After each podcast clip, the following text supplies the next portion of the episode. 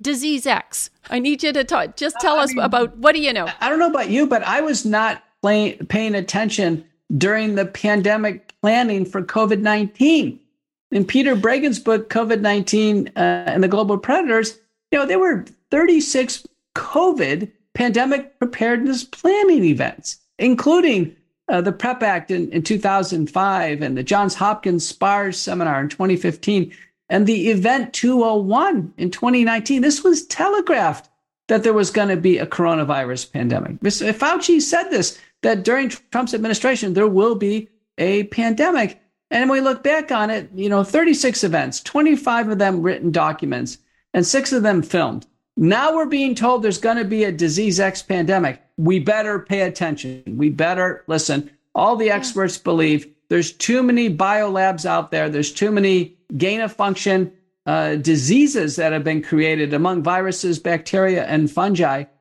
And yeah, there probably will be a disease X because they are man made biological threats by this biopharmaceutical complex that we outline in our book that's trying to hold the cards on the threats and then the, the countermeasures, which are vaccines, monoclonal antibodies, and therapeutics. So, what we're doing in the United States is people are actually getting armed.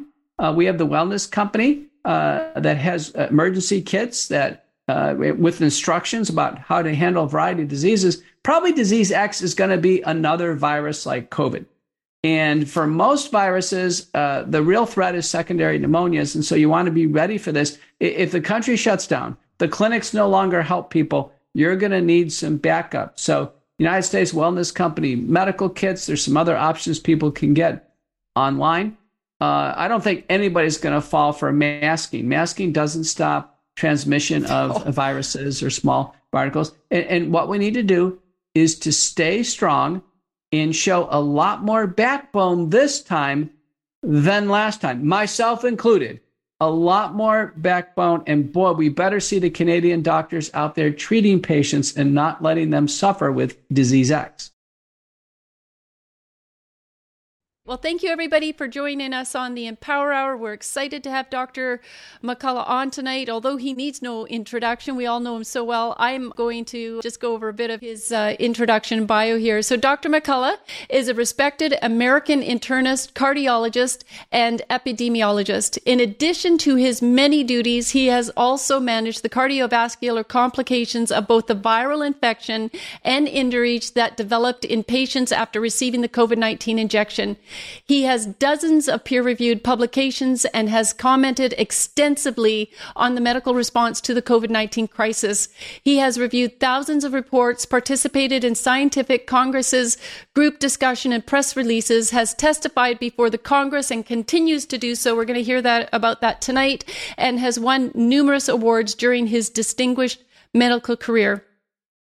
As one of the world's top experts on COVID 19, Dr. McCullough has shown his great strength of character and integrity as he has upheld his oath and has provided his patients with the best possible protocol for treating respiratory illness in spite of government threats and malfeasance. And so, Dr. McCullough, welcome to the show. We are so grateful that you've made time to come and join us tonight once again. Thanks for having me. All right. So I want to dig into it because we don't have a lot of time for you. I want to give you a big shout out. There was a lady who had posted um, as people were coming into the chat and just wanted to thank you so much because of you. Her son had not uh, received the jab. And I'm sure that she speaks for many hundreds of thousands, if not millions of other people. You are well respected. People trust you and you've been on the front line of this battle. So very, very grateful. All right. So let's get into it. I want to know um, what you have newest to report. I know that you've been before Congress. Can you tell us a little bit about that? Well, here we are, four years into the pandemic. It's hard to imagine we're past that landmark. And uh, my contributions were in 2020 to devise the first multi drug treatment protocol. I mean, a real protocol that gets step by step what should be done. That's been, been called the McCullough Protocol, copyrighted, is published in the American Journal of Medicine became the Association of American Physician and Surgeons Home Treatment Guide. That, ter- that document to this day at aapsonline.org uh, became, in a sense, the Bible on how to treat COVID 19 early. to prevent hospitalization and death. When we look at hospital care, there was no advancements in the treatment of hospital care. So your patients really didn't. Uh, uh, it, it, it, it wasn't the case that the hospital was the major determinant of survival. There was a paper by Verdkirk and colleagues showing that was all the pre-hospital care. That's where it really mattered.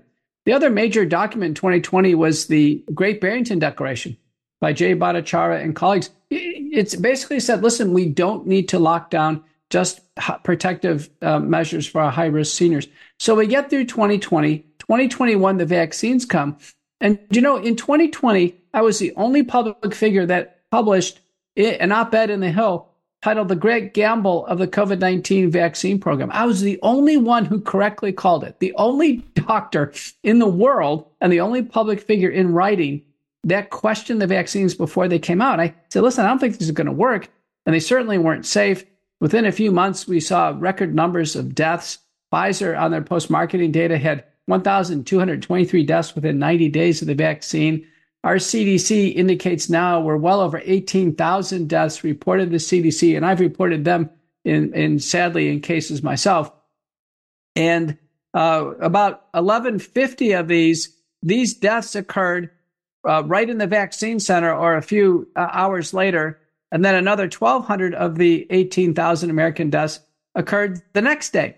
And this is underreported uh, by about 30 to 1. That means we're up to about 550,000 Americans that have died with oh, the vaccine, where doctors think the vaccine caused the death. And now, an analysis from epidemiologist Denis Rancourt out of Montreal estimates for the world, concordant with the US data, 17 million lives lost with the vaccine. So I testified in the US Congress on January 12th, 2024, and brought this information forward to a panel. It's chaired by uh, Marjorie Taylor Greene, representative from uh, Georgia, who's really, I think, grown and matured in her role. She's on the COVID select uh, uh, subcommittee for the House, um, along with Warren Davidson from Ohio, Andy Biggs from Arizona, and then uh, Senator Ron Johnson was there. Uh, the co witnesses were Ryan Cole, pathologist who trained at the Mayo Clinic, his former military officer, and Dr. Kirk Milhoan, who's a pediatric cardiologist, also a former military officer. So we took uh, basically nearly three hours of questions. And I, I can tell you, you know, I, as I will tonight, I cited all the data. And I did make a comment to the committee. I said, you know, Dr. Fauci just testified a few days before us in the same building, uh, the Rayburn building in Congress. And I said, I bet Fauci didn't cite a single paper. And I was right. They shook their heads. He didn't cite a single paper. So what's going on in the House now is, is a search for proof of where this virus came from, the SARS CoV 2 virus. It started to center in on Dr. Ralph Baric at the University of North Carolina, Chapel Hill. He looks like he created with uh, Dr. Peter Daszak at the EcoHealth Alliance, Dr. Anthony Fauci, who's part of this at the NIH and certainly funded it, and Dr. Xing Xingzhen Li, the bat lady in Wuhan. Those four appear to be the main targets who created SARS CoV 2 somewhere between 2012 and 2015, where they published their results. And then there was some refinement in 2018. Uh, this is now all starting to come out. And today, doc, uh, Dr. Brad Wenstrup, who chairs the House COVID Select Committee, uh, put out a press release that Health and Human Services Department, chaired by uh, Xavier Becerra, is actively obstructing their investigation. He won't let certain HHS employees testify regarding Peter Daszak and the EcoHealth Alliance involvement in the creation of SARS-CoV-2. Um, and so we, you know, we've seen slow progress. Uh, there's obvious corruption and malfeasance. Uh, the main thing the public has learned is the vaccines are not safe. In 2022, I called for the vaccines to be removed from the market on the floor of the U.S. Senate. The World Council for Health made the call uh, earlier in 2022, and, and now we have uh, the Association of American Physicians and Surgeons making the call in 2023. So so if you want to show any Canadian authorities uh, that you know it's not just my opinion or yours. I mean, there are societies. The World Council for Health is a WHO like international society. The AAPS is uh, the leading physician society in the United States of the top graduate doctors in the country. Uh, you know, the, the opinions have been rendered. The vaccines are not safe for human use, and now there's very good manuscripts that have drawn that conclusion. Peter Parry, first author from Australia, has uh, in a paper with Julian Gillespie, uh, two extensive reviews, uh, called for a moratorium on vaccination. And then a paper out in the last few weeks. First author is former NIH uh, epidemiologist Nathaniel Mead. Uh, I'm a senior author in that paper, also concluding the vaccines are not safe for human use. So, a lot of hard hitting data now, and we're starting to see responses all over the world. Well, it's really remarkable. I'm, I, I've said for years that the house of COVID is falling because you can't keep up a lie like this. You can't keep up this kind of tyranny and, and not expect at some point it's going to fall apart.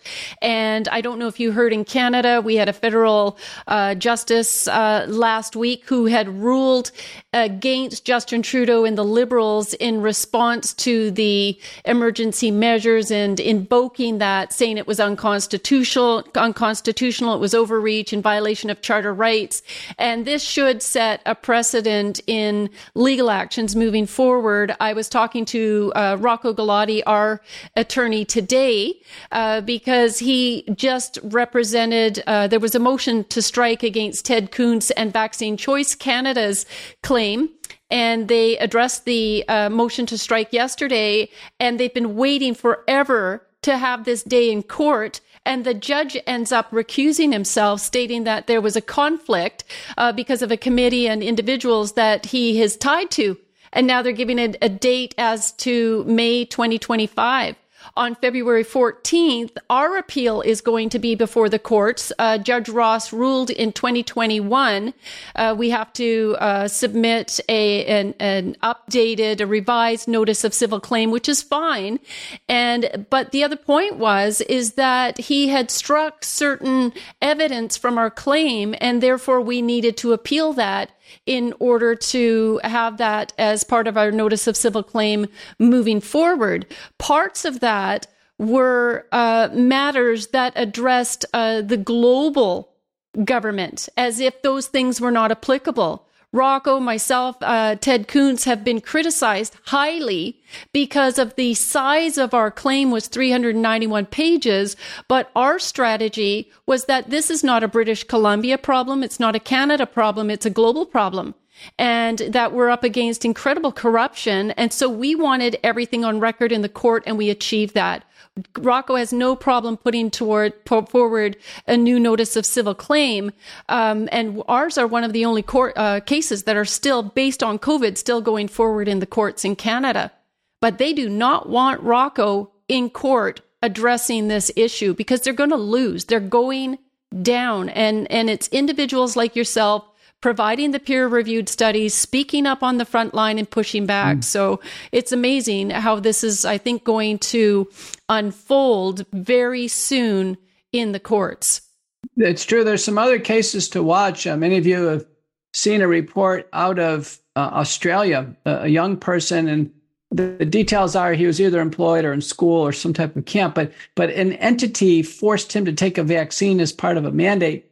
He suffers myocarditis and now a tribunal has issued uh, an award to the plaintiff that uh, yes. you, you, know a school or a, an employer can't mandate a vaccine and then not have liability for what happens in terms of an injury. I thought that was an important case. My testimony has been used now twice. One uh, in the case that brought down uh, four out of the five Biden mandates, and then in a second instance uh, to get the vaccination out of the military. My reports have been used in the U.S. Supreme Court so I'm doing everything I can, involved in probably over 100 cases now, including some Canadian cases. So I've started the McCullough Foundation, uh, McCulloughFND.org. In the United States, the donations are tax deductible. So I'm doing all my work in the courts pro bono. So there's no charge to to you know the victims who have been wow. so greatly harmed uh, by this. Uh, so we've been very active, and we hope to see some additional legal action. And one of the things I did is I was a witness for Dr. Mark Trozzi, who's an ER physician. Right. Uh, the CPSO recently has ruled against him in terms of restoring his license. So he's going to have to take his case in the court system. But they also recently ruled and tossed out allegations on another physician in Ontario. So we're kind of seeing split uh, decisions here. Uh, in the United States, uh, multiple doctors, including myself, continue an ongoing appeal process with the American Board of Internal Medicine, who's hunting us for misinformation. And misinformation doesn't exist in my field, in medicine. They're simply scientific observations and, and reports, and we interpret them. We, there's always multiple points of view. No one holds information and someone else holds misinformation. That, that doesn't occur. Yet misinformation now has become a MeSH heading in the National Library of Medicine uh, PubMed database, and academic medical centers are holding misinformation uh, conferences. Uh, the WHO has declared the single greatest threat against human health is not uh, heart disease or diabetes or cancer. It's actually misinformation. American Board of Internal Medicine has said this too. So keep a, keep your eye out for misinformation. That's a propaganda term. It was used extensively in Nazi Germany, and we can't let that word creep into our vernacular.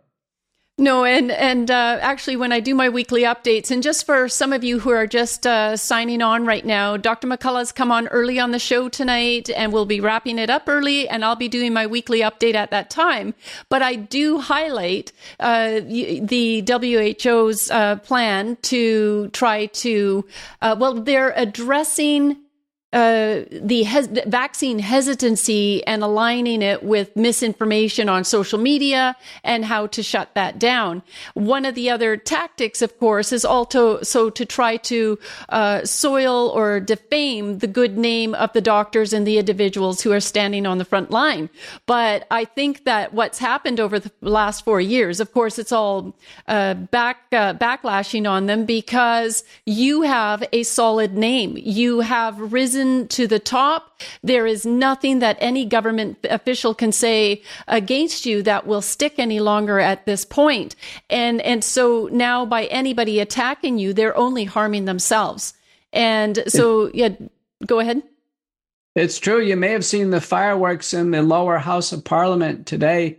Uh, member of parliament Andrew Bridgen uh, making some more statements regarding the lack of safety of, of, the vaccines. And the prime minister got up and said, I, let me reiterate uh, the vaccines are safe and effective, and everybody jumped on this because obviously they're not. That the avalanche of, of uh, evidence now, you know, we're over 3,400 peer reviewed papers in the medical literature. People ask me, Dr. McCullough, where can I find all the papers?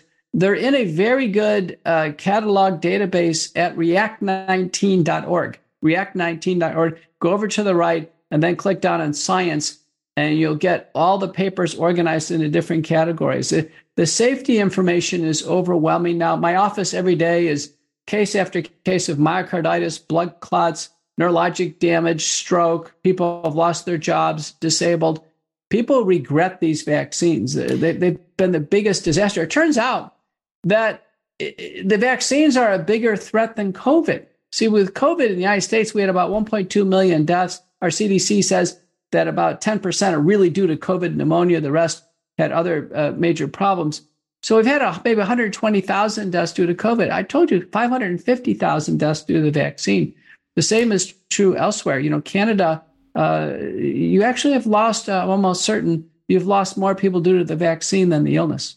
Well, and what we need to take into account when when you give those numbers is the fact that they weren't treating people with ivermectin; they were providing remdesivir. Uh, you know, they were they were actually, you know, there's a lot of reports I've had from people who've said they they've literally killed my loved one.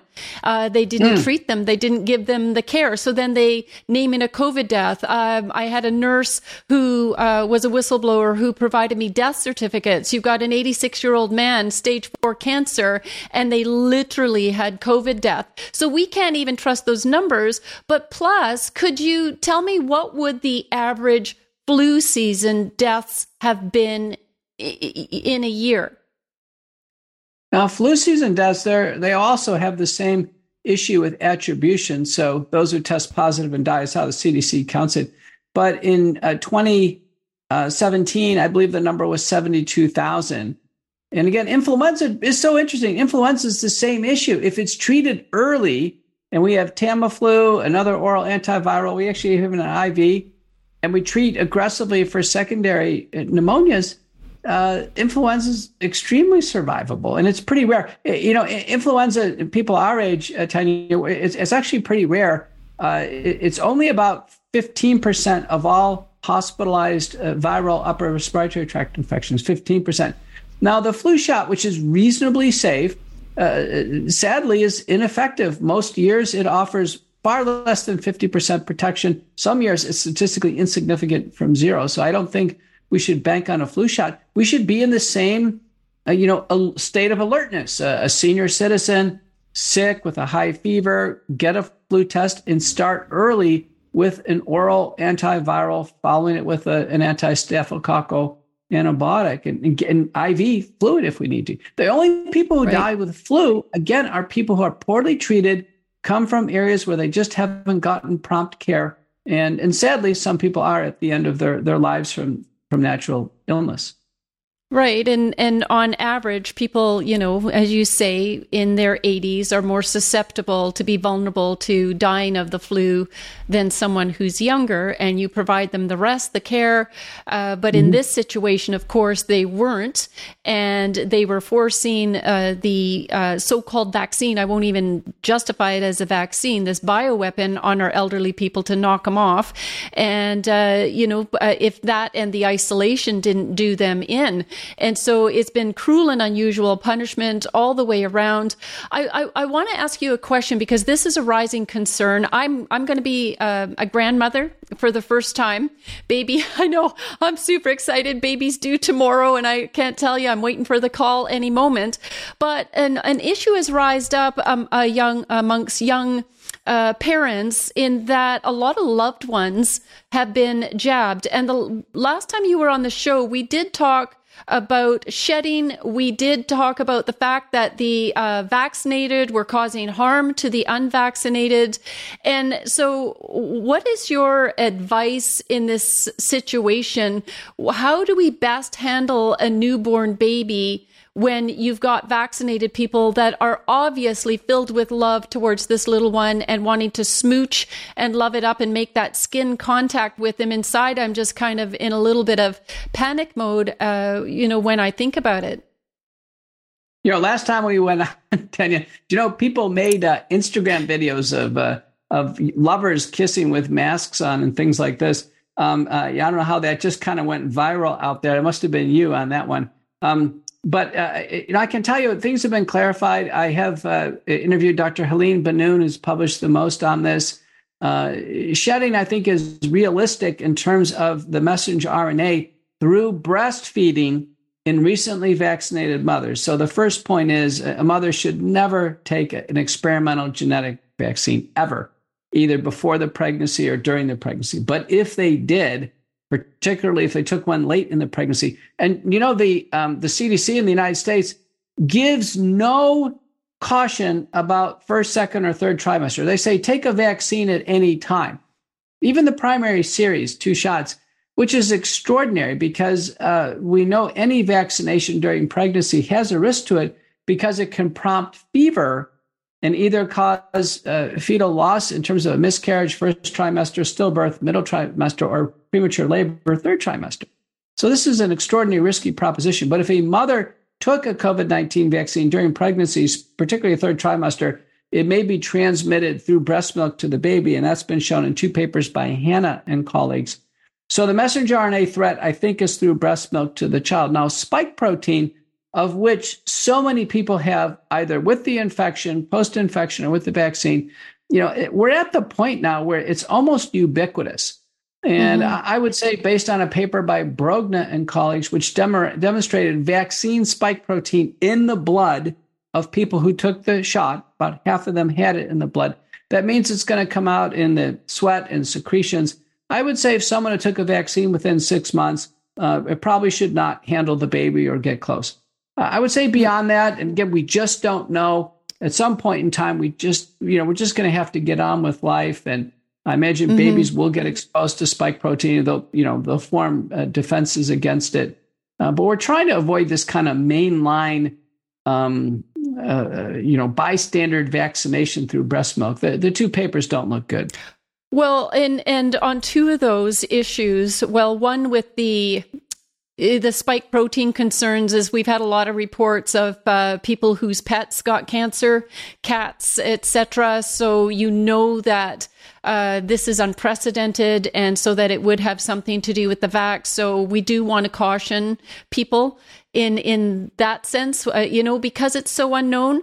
The other thing is that when we talk about early on in uh, 2021 well in 2020 as soon as this came out because I'd already been working for 5 years trying to expose the government I wrote a report called government corruption including with a foreign syndicate. And in that report I launched it in April 2020 I named Bill Gates Bonnie Henry our health officer her alignment with Bill Gates uh, the vaccine and Trudeau's um, you know uh, um, his alignment with it and what was going to happen to businesses, our children, elderly, etc. And uh, through all of that, I had a meeting with our top uh, police, top RCMP commissioner in British Columbia. And I sat across the table from him June, July of 2021, and I laid out this information. And uh, we had already developed a relationship the year before regarding another matter. And so I stayed in contact with him and trying to report the harms of what the government was doing. And in April 2021, I called their office literally in tears saying, you know, you got to step in, you got to do something because now they were openly in Canada the health officers were saying, go ahead, 12 year olds, you don't need your parents' permission, go ahead and get the jab. And they were also, Bonnie Henry was super promoting it for pregnant women. And there were already reports coming from the United States uh, from nursing mothers that children had intestinal, infants had intestinal bleeding. And so, would you then highly recommend at this point to err on the side of caution for mothers who are nursing and to say to give formula to those children? I'd say if a woman took a vaccine through the course of pregnancy or third trimester, that they ought to consider it. Now let's get, some more data out there, Thorp and colleagues, I'm senior author, published compared to the flu vaccine, the COVID 19 vaccine during pregnancy is grossly unsafe, precipitates fetal loss. Uh, it yeah. uh, causes both fetal and maternal hemorrhage. You mentioned gastrointestinal bleeding. Now, there's about 30 papers in the peer reviewed literature saying the vaccines are safe during pregnancy.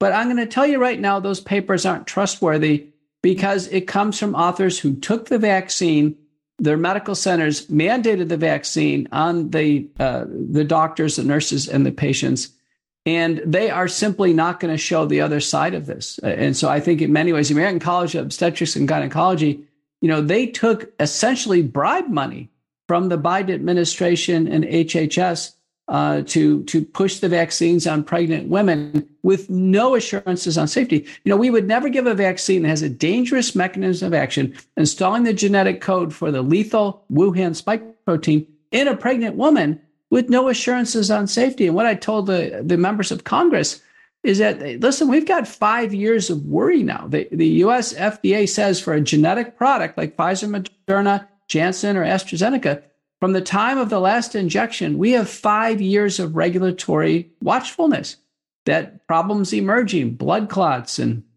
hemorrhages, heart damage, neurologic problems, immunologic problems, and now an emerging concern regarding cancer. So this is a, this is where people need to you know stick to a conservative stance here. We have a paper by Hoyert and colleagues National Center for Health Statistics. This is really disturbing. 2021, maternal mortality hit an all time high. Women dying during pregnancy and 42 days after delivery.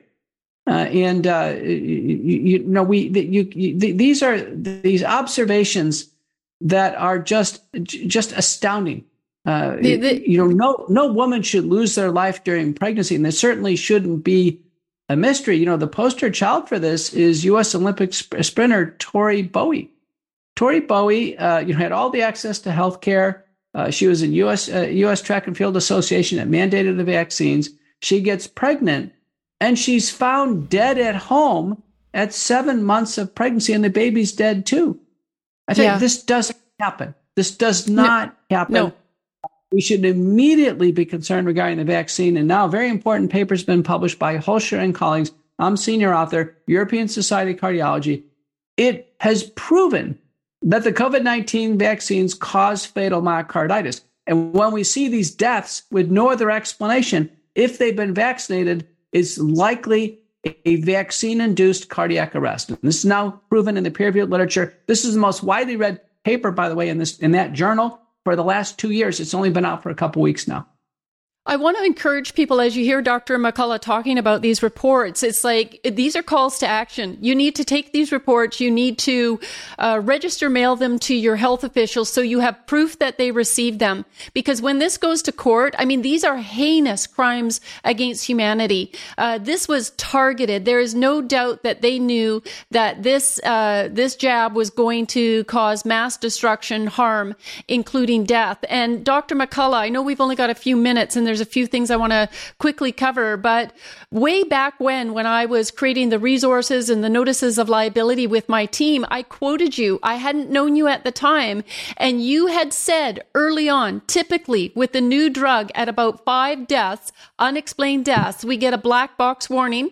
Your listeners would see it on TV saying it may cause death. And then at about 50 deaths, it's pulled off the market. And we have far surpassed at 17 million, and that's probably a low number, more to come, 17 million deaths. These dirty dogs are still out there promoting this jab. And that's a high note, right? Like when you see Trudeau, Bonnie Henry, Fauci, and others still promoting this, still holding the line, uh, uh, these are the ones that are going to end up at you know, the Nuremberg trial too. And when they bring out the rope, uh, there's going to be some hangings, and it will not be a surprise that these ones are going to be first in line. It happened in Nuremberg one. These are these are really horrendous crimes against humanity, and I do believe that people really need to be held to account. But you need to be on the front lines as well, people addressing this, serving our notices of liability, making sure that we accumulate all the evidence possible to so that these people understand, you know what, justice is coming and how far do they want to go? How much longer are they going to uh, try to put up with this this fraud and this tyranny? Uh, you know what I think we're going to hear when this finally comes forward. We're going to hear from our public health officials and our government uh, leaders. They're going to say, "Listen, it was an emergency. We had tough decisions to make. Uh, you know, we didn't know this was going to happen with the vaccine. And, and, I could see that type of argument in January, maybe February of 2021. That's it. That's yep. it. I mean, by, by that time, we already had the historic U.S. Senate hearings. I was the lead yep. witness November 19th, 2020. We had told the governments that we could treat COVID from doctors who were treating it. So we are confident there. We had telemedicine network set up. We had drug protocols, uh, and you know, and then if the governments wanted to, uh, you know, to feature government provided drugs, we had bamlanivimab in November of 2020. There was really no reason for us to ever believe that a vaccine only strategy was going to be the only thing that, that we could do. But now, come on, we're, we're now three years into this mm-hmm. disastrous vaccine campaign. Three years no one out there believes there's an emergency right now. Everyone, listen, I was in Canada. I went to Red Deer between uh, Calgary and, and, and Edmonton. I'm, I'm just telling you right now, everyone is out. Thousands of people are out. We're through airports. The emergency has been gone a long time for, mm-hmm. for you know, a long time ago. Everybody can tell the emergency is over with. So we shouldn't have vaccines no. with this rationale that there's an emergency and it was a tough choice. No, and and the the Canadian government never commenced the Emergency Act in response to actual COVID nineteen. The trucker convoy they did, but not in response to COVID nineteen, oh, because Trudeau would have ended up in the Parliament having to demonstrably prove that we were in an emergency, and he couldn't do that, and he would have lost control. Wow. And so it's so diabolical to know that there was never emergency. They had the ivermectin, they had hydroxychloroquine. That's why they tried to shut down all uh, of these treatments in order to do this. And that's why we know this has been a targeted hit. Like this has not but, just been, but, you know. But but, mm-hmm. but Tanya, let me understand this. So Trudeau invoked the the Canadian National Emergencies Act for the truckers protest, but he did. There wasn't a national emergencies for COVID nineteen nope. pandemic. No, never. It was done by the provincial governments who did it unlawfully. Okay. So they'd had to go through first, second, and third reading provincially, and each province quickly passed it through in BC. We were just going to go and uh, because you have to have public debate. So we were going to show up at the provincial legislature for the public debate to challenge what is the national emergency here, give us the evidence. And they quickly passed it through second and third reading and then started their reign of terror, implementing all of the ma- masking ma- mandates and lockdowns.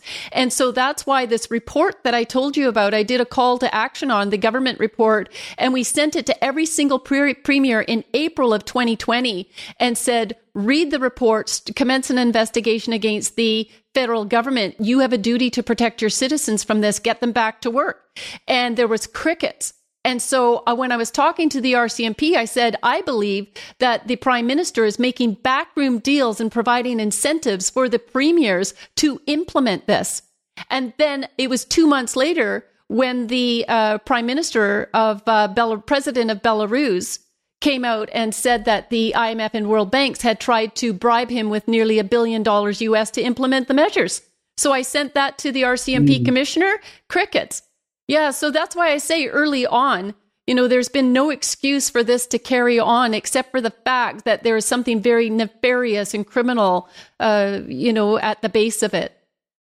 Oh, wow. And, this is a really stunning uh, sets of revelations for me. Uh, in the United States, it was President Trump who declared the national emergency, and then we had our uh, HHS secretary declare the public health emergency. So it was more top down. But I, I you, you, know, many of you are following the World Health Organization, uh, Pandemic Treaty Alliance, International Health Regulations. This proposal for the WHO to be able to do this and actually, uh, you know, supersede anything that uh, a premier or, or a president would do at a country level. And uh, now I was on national TV. You'll see it out there responding to the Secretary General of the WHO, Tedros.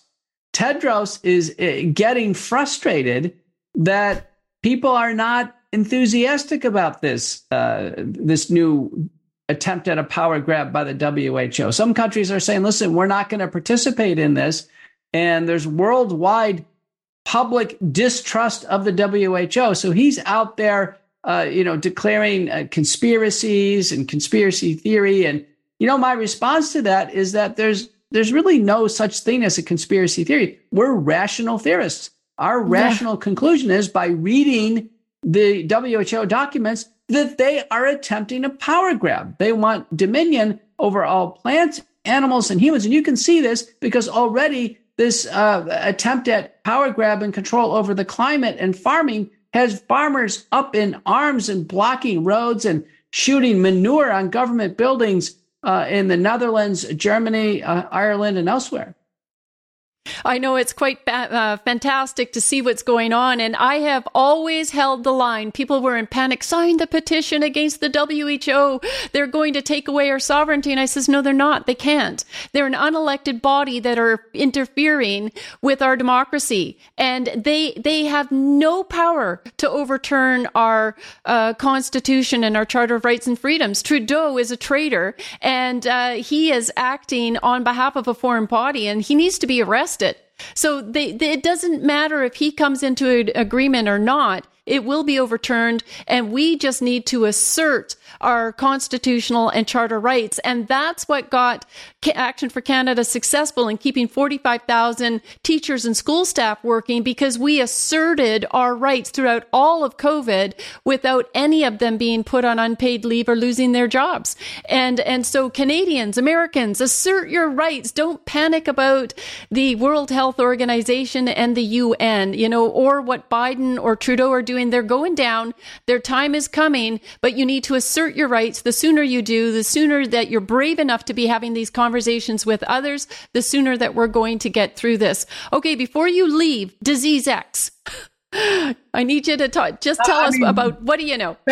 well, you know, I, I, I, don't know about you, but I was not playing, paying attention during the pandemic planning for COVID 19.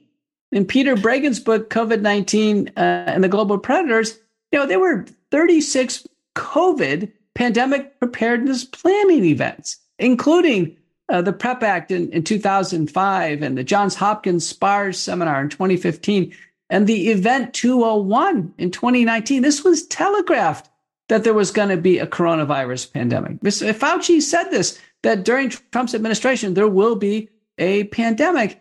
And when we look back on it, you know, 36 events, 25 of them written documents, and six of them filmed. Now we're being told there's going to be a disease X pandemic. We better pay attention. We better listen. All the experts yeah. believe there's too many biolabs out there. There's too many gain of function uh, diseases that have been created among viruses, bacteria, and fungi. And yeah, there probably will be a disease X because they are man made biological threats by this biopharmaceutical complex that we outline in our book that's trying to hold the cards on the threats and then the, the countermeasures, which are vaccines, monoclonal antibodies, and therapeutics. So, what we're doing in the United States is people are actually getting armed. Uh, we have the Wellness Company uh, that has emergency kits that uh, with instructions about how to handle a variety of diseases. Probably disease X is going to be another virus like COVID. And for most viruses, uh, the real threat is secondary pneumonias. And so you want to be ready for this. If the country shuts down, the clinics no longer help people, you're going to need some backup. So, United States Wellness Company medical kits, there's some other options people can get online. Uh, I don't think anybody's going to fall for masking. Masking doesn't stop transmission of oh. viruses or small particles. And, and what we need to do is to stay strong and show a lot more backbone this time than last time, myself included. A lot more backbone. And boy, we better see the Canadian doctors out there treating patients and not letting them suffer with disease X. Right. I, uh, Trenzio, can you just share my screen for a moment? Because I want to show people on Action for Canada website where they can find some of the information that we're talking about. So under COVID-19, under treatments, we have a lot of information here that leads vax to Dr. McCullough's website. He has get provided protocols, the back spike protein protocol. And Dr. Mm. McCullough, are you finding that uh, individuals that got vaxxed that are struggling that under this protocol, if you just scroll down the mm. page, uh, that people are benefiting from this? Yeah, two two peer reviewed papers. I'm the lead on this McCullough protocol base spike protein detoxification. It's a base. It's a proposal that we use broadly nattokinase, bromelain, and curcumin, three over the counter supplements. You'll see the doses there. Nattokinase 2,000 unit, units twice a day, bromelain 500 milligrams once a day, curcumin 500 twice a day in between meals to begin to detoxify, to help the body degrade the spike protein and get it out. It accumulates with COVID and the vaccine. And uh, in addition, you know, doctors can add other drugs depending on what the syndrome is. But uh, most people now are using these three in combination. Wellness Company offers uh, a nice trio. That probably the best nattokinase out there is Wellness Company Spike Support Nattokinase Five minor ingredients. I, you know, uh, in declaring um, uh, my uh, disclosure here is I do advise the company as the chief scientific uh, officer, but Canadians have this available to you through natural uh, health stores, online merchants, uh, Amazon. You can get this trio nattokinase, bromelain, and curcumin. I know on Amazon, many vendors have just actually packaged them as three because uh, the evidence supporting this proposal is so strong. Now, clinically, we are seeing people get better, but it takes a long time three, six, nine, 12 months. It's not in three days of this, uh, uh, people are right. getting better. But what we've noticed is what's most responsive are the neurologic uh, features of this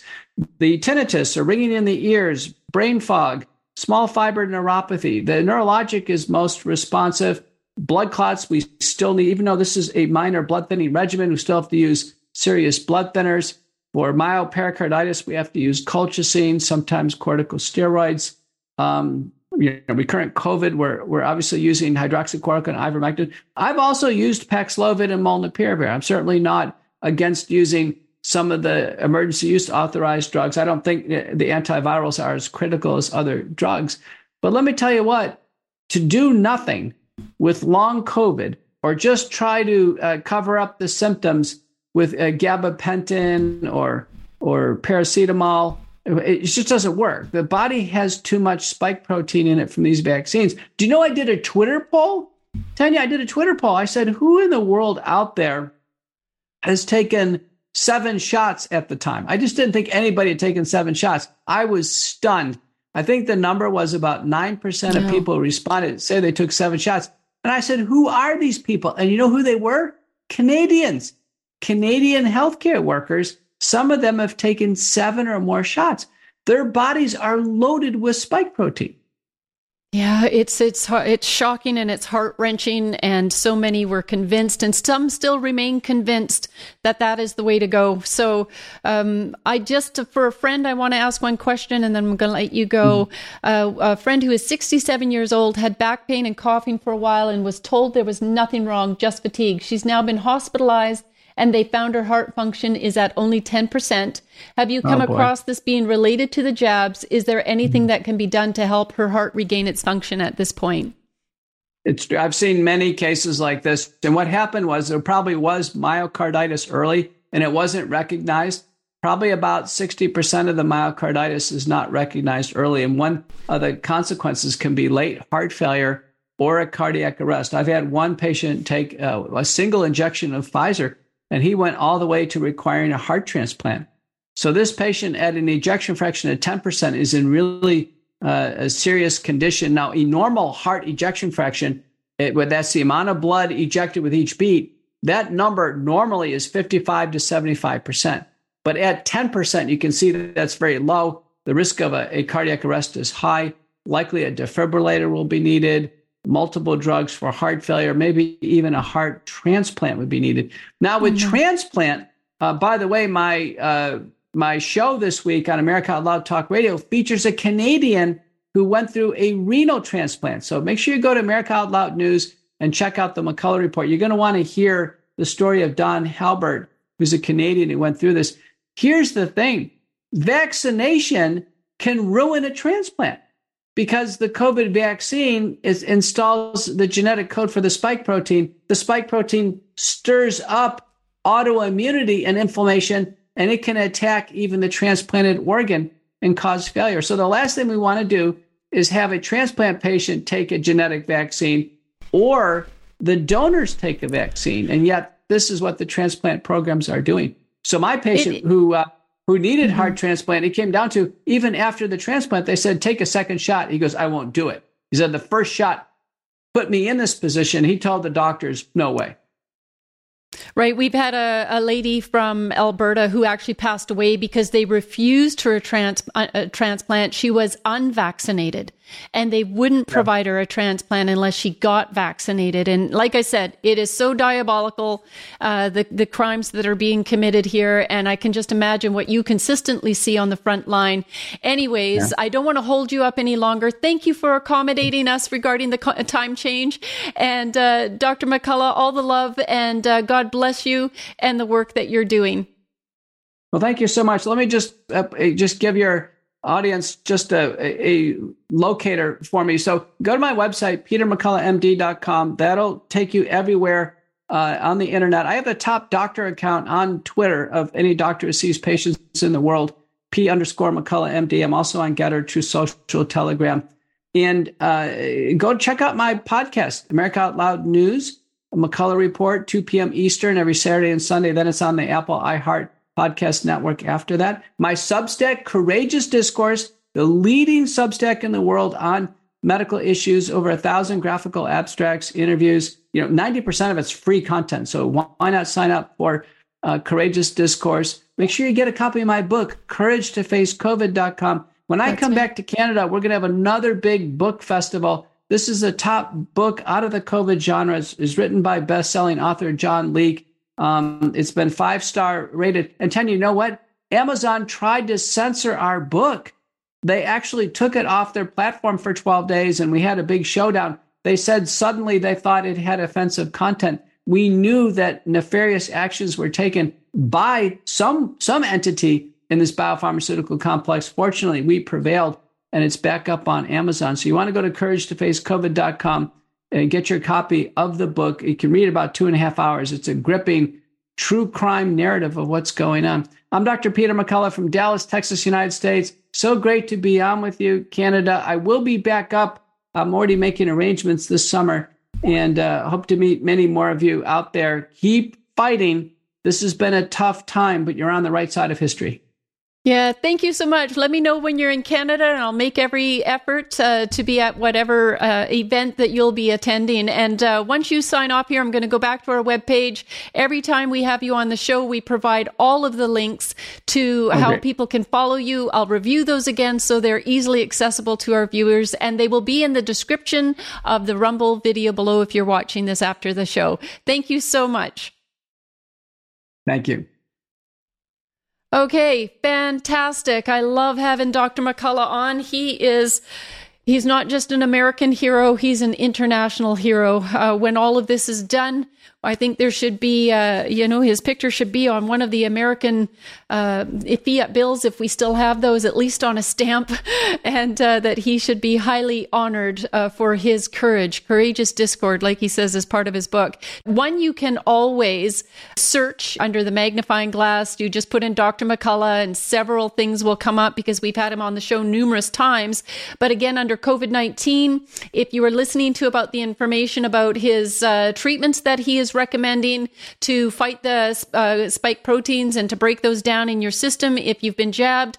I know that somebody in the chat had said, What if you haven't been jabbed? Is it recommended? Uh, it is actually recommended to uh, help fight those, as we said, there's shedding going on. You may be in your workplace, it may be with, uh, you know, somebody that you're living with went out and got jabbed. I know that one of our chapter leaders already put this in the Q&A but uh, her mom and her sister were highly jabbed, and she ended up uh, getting cancer. She is uh, in stage one cancer and is in the midst of taking the ivermectin and this uh, protocol that Dr. McCullough is uh, recommending. So. You know, we got to be cautious. It is, uh, you know, a new day that we're living in. And I know that as we are healing relationships, with those within our family, our network, our friendships who we have individuals who that light is coming on and they're like, oh my goodness, you're right. And now we have relationships with people who have been double jabbed and possibly with the boosters. And uh, how, how do we maintain those relationships and be safe? for ourselves and our loved ones as well. So it is a time of grace. It is something truly unprecedented that we're navigating through. And uh, so I just want to move this up a bit and just go over it. So under COVID 19 treatments, once again, you can go down to uh, vax uh, spike protein protocol as well as the treatment protocols for those who are healthy. We've created a page with Dr. Peter McCullough where you can see the uh, last video interviews that we did with him. One of them went completely viral. And so we encourage you to revisit those. Scroll down the page. You will see all of his websites. I do have to update his Substack to Courageous Discord Substack. Um, I'll make sure to do that. And then down below our protocols, it's always we want to make these links as easy as possible to to access. Let's go to our next week guest is going to be none other than our friend Mr. Ted Kuntz from Vaccine Choice Canada. Ted and I are going to be talking about our legal actions. We're going to uh, be talking about the successes that we've already had just by filing our cases that a lot of people don't understand and know, even though they're trying to prohibit us and delay us from getting in the courts, we've already had massive wins. And so we'll talk about those next week. We're all go- also going to talk. I alluded in the weekly action that went out this week that we've been vic- viciously attacked by a little mob. And we're going to talk a little bit more about that individual and provide you some information. We've been quiet for three and a half years, uh, but we think that it is time that you be informed as well. Okay, so in closing the Empower Hour, don't leave because I'm going to do the weekly update. For those of you who were a little backwards here, normally I do the week, weekly update before the Empower Hour. It's going to be a good one. And um, okay, so our Bible verse for this week. I have two of them, and we're talking about the body and how to care for it. 1 Corinthians 6 19 to 20 says, Or do you not know that your body is a temple of the Holy Spirit within you, whom you have from God? You are not your own, for you were bought with a price. So glorify God in your body. That means care about what goes into your body and how you treat yourself. Take care of yourself uh, to the best of your ability. I know many of you were deceived. Many of you were duped into taking this. Ex- uh, maybe you were exploited in into it, threatened. I'm going to have a video that's coming up in the weekly report that's going to show Justin Trudeau outright lying. You could be one of those people and just pray, pray that God would heal your body, take the protocols, trust Him. And that goes into our next verse that I hope will give you some comfort. It's from Philippians 4 6 to 7. It says, Do not be anxious about anything, but in every situation, by prayer and petition, with thanksgiving, present your request to God. And the peace of God, which transcends all understanding, will guard your hearts and your minds in Christ Jesus.